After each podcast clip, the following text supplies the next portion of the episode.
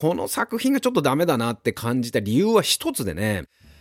エンタメ好きの大人たちへお送りするながら聞きチャンネル、杉谷正明の一人演芸協会です。2023年3月10日より、ネットフリックスオリジナルの韓国ドラマ、ザ・グローリーのパート2の配信が開始されました。されるや否や、ネットフリックスの世界視聴ランキングトップ10の11日付テレビ番組、ランキングで3位に入り、韓国をはじめ日本、香港、メキシコ、インドネシア、サウジアラビア、ナイジェリアなどの26カ国の地域で1位となり、フランス、ブラジルなどでは2位、えー、米国やカナダなどでは3位を記録したと、もうすでに、えー、配信開始早々世界的に話題となっているということですよね。で、このザ・グローリーパート1の方、前編の方のあらすじ、そして感想に関しては過去この一連芸でも、えー、紹介しております、えー。リンクは概要欄の方に貼っておきますが、このパート2、今日の動画ではこのパート2の感想動画になるんですが、もう最初からネタバレありで話しますので、まだこのパート2見ていないという方は、えー、パート2を見た上でこの動画を視聴いただいた方がいいとは思うんですが、えー、そもそもですね、このパート1、パート2を見た僕の、えー、総評、感想としては、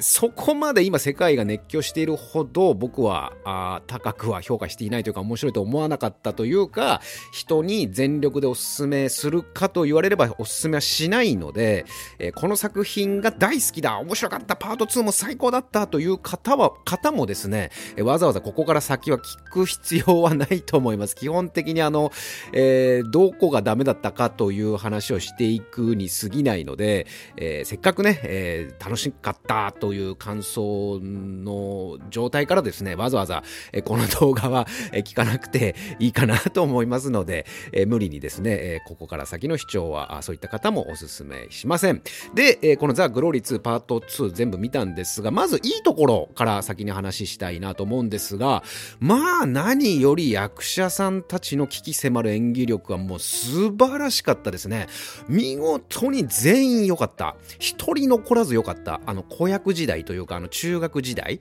高校だっけな？中学でな時代の、要は子役たちも良かったし、母親とかさ、うん、そういう父親、母親たちも、もう本当に全員良かったですね。もうここまですごいのは、やっぱり監督の力量、それから撮影班、スタッフの功労も、大きくあると思いますね。必ずしもその演者の、これはもう技量だけでは、全員のあそこまでの、表現力は豊かにこう収めれないと思うんですよね。すごかったなと思いましたね。でもやっぱ MVP を上げろと言われれば4人でしょうね。あの子でしょうね。ニュースキャスターの。いやー、すごい演技だなと思ったし、あと、ドーンのお母さんも良かったですよね。もう反響乱状態だったし、それから、あとね、このドラマの唯一の両親とも言える、あの、両親ね、いい心、あの、ドヨンえっ、ー、と、だからそのニュースキャスターのヨンジンの旦那ですよね。あの同様の、うなんつうんだろうな、いろいろこう抑えた演技、怒りとか感情とかそういったものを抑えている演技が、見ている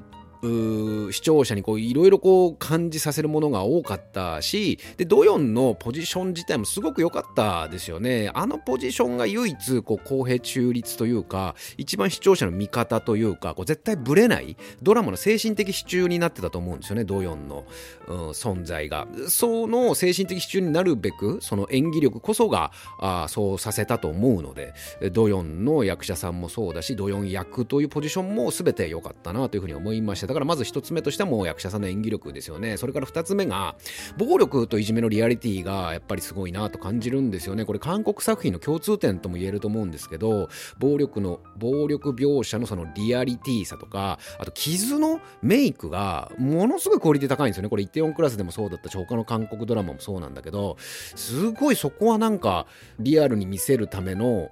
努力というかそこにもう執念すら感じる。ここはもう徹底的に手加減せずに描かないと作品が弱くなってしまうんだ。成立しないんだという日本の地上波ドラマにも言いたいぐらいなんですが、まあ、この辺のリアリティさの追求がんまあ、このドラマに限らずね韓国作品はもう毎回すごいなというふうに感じながら見て、えー、おりました。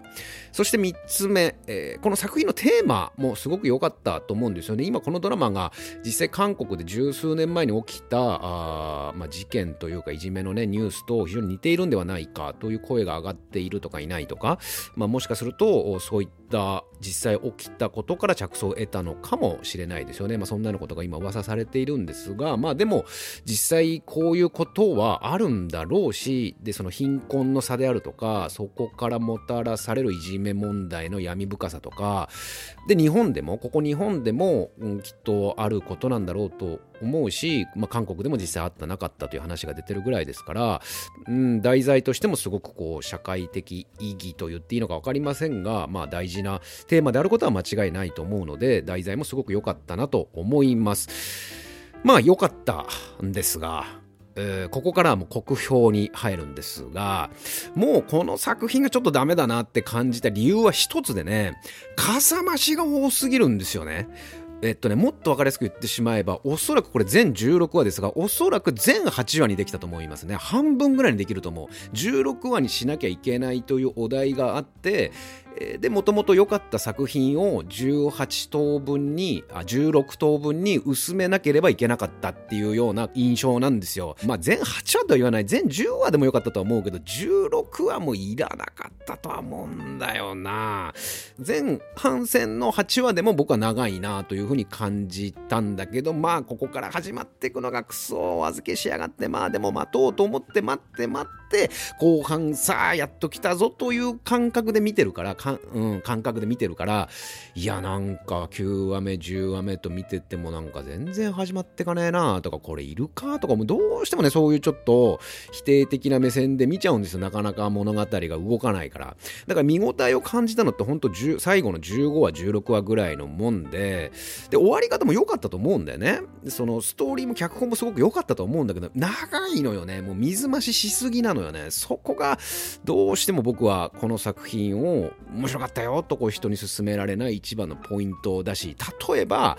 一個例を抽出するとロリコンのさ学校の先生いたでしょ？俺あの先生なんか存在ごと丸ごといらなかったと思うね。もちろんあの先生のやり取りに付随してくるエピソードはあるにはあるんだけどそんなのは別の話で代替が聞く程度のことだったと思うしなんかねやっぱどうしてもそういうポイントが目立つんですよね。かさ増しに見えてしまうところとかが。あと明王がどう死んだかとか屋上で何があったかっていうのももうね大体みんな分かってたことだと思うんだよね視聴者は見てれば。で大体そうなんだろうなって分かってたことを割と長く引っ張って本当に最後の最後の方で、まあ、こうでしたみたいな感じで全部見せるんだけどまあでもやっぱそうだったんだろうねぐらいにしか、まあ、あんま思わない。まあ映像として初めてようやくちゃんと全貌を見れたっていうのはあれど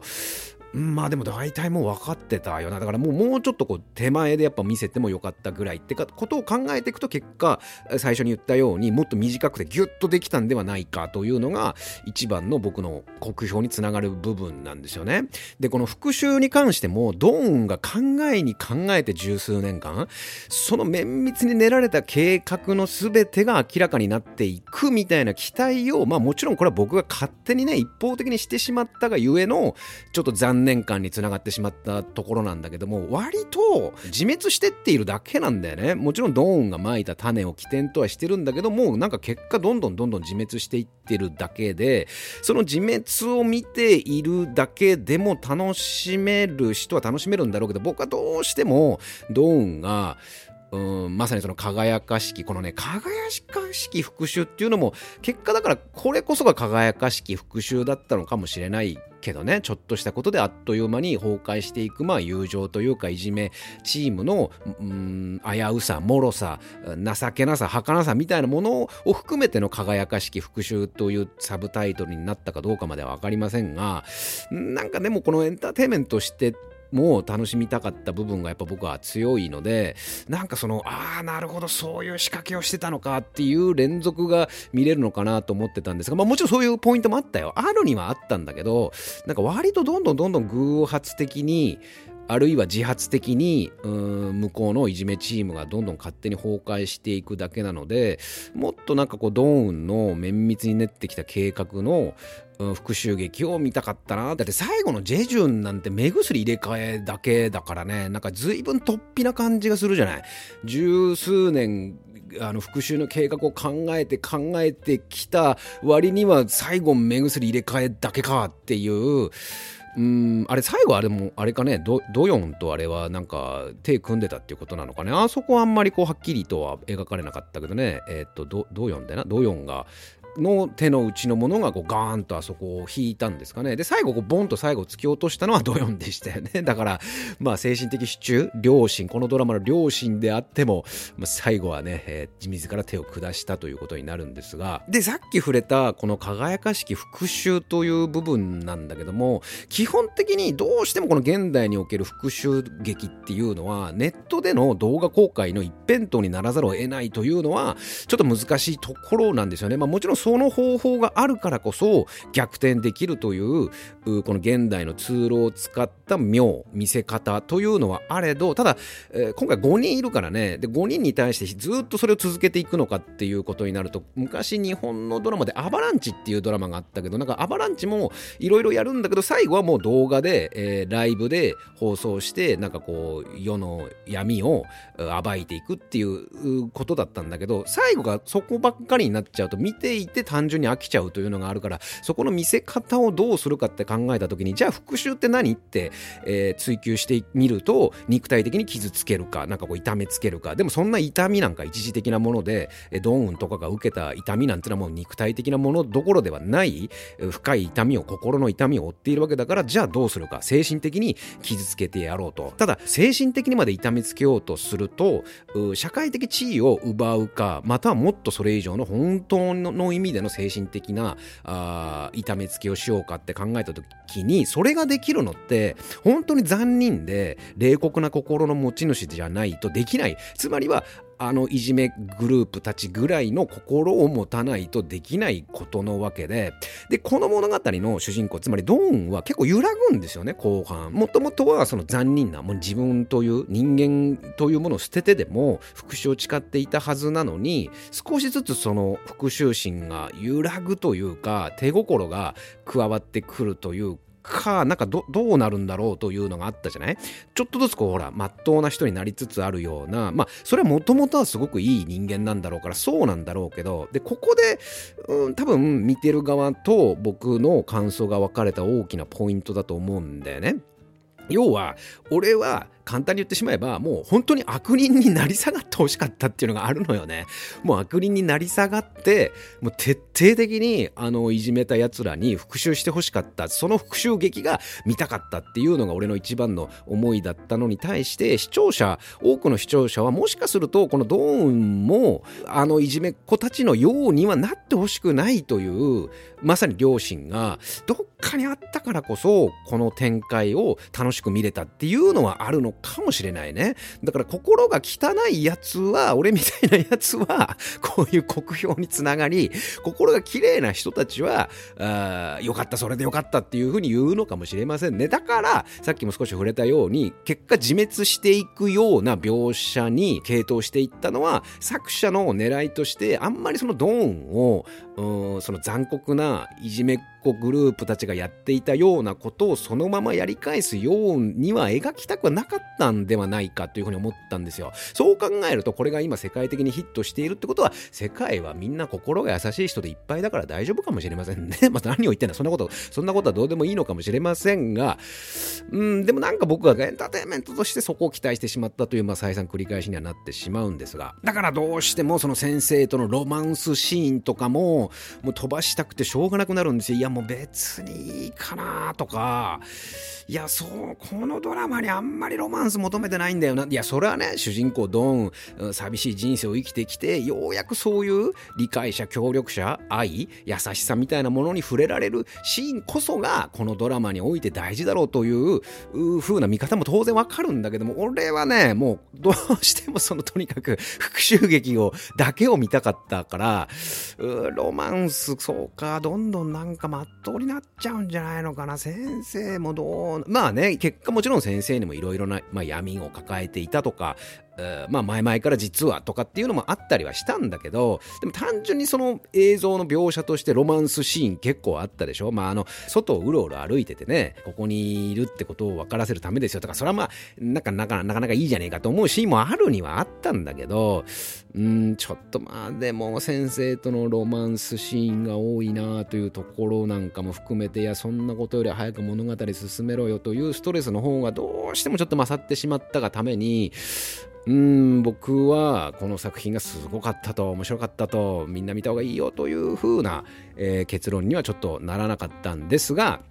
この作品面白かったという人はですねもうとても心が綺麗で健全である証明でもあると思いますから、えー、それはもうそれでいいと思います。僕の方が少数派だとは思うんですが、えー、まあでもね、えー、一応前編見たものの感想として、まあ、正直な思いを述べさせていただきました。あなたはどう感じたでしょうか、えー、この番組では見たしても嬉しくなるようなコメントに関しては随時番組の中で紹介させていただいております。そしてここまで聞いていただいたあなたぜひチャンネル登録と普段表ではできない話を裏側でみんなでワーワーやっております。メンバーシップ登録のもお待ちしております。谷谷正明でした。四人役の子ま体当たりな演技でしたね。まあ、ものすごい綺麗な女優さんだと思います。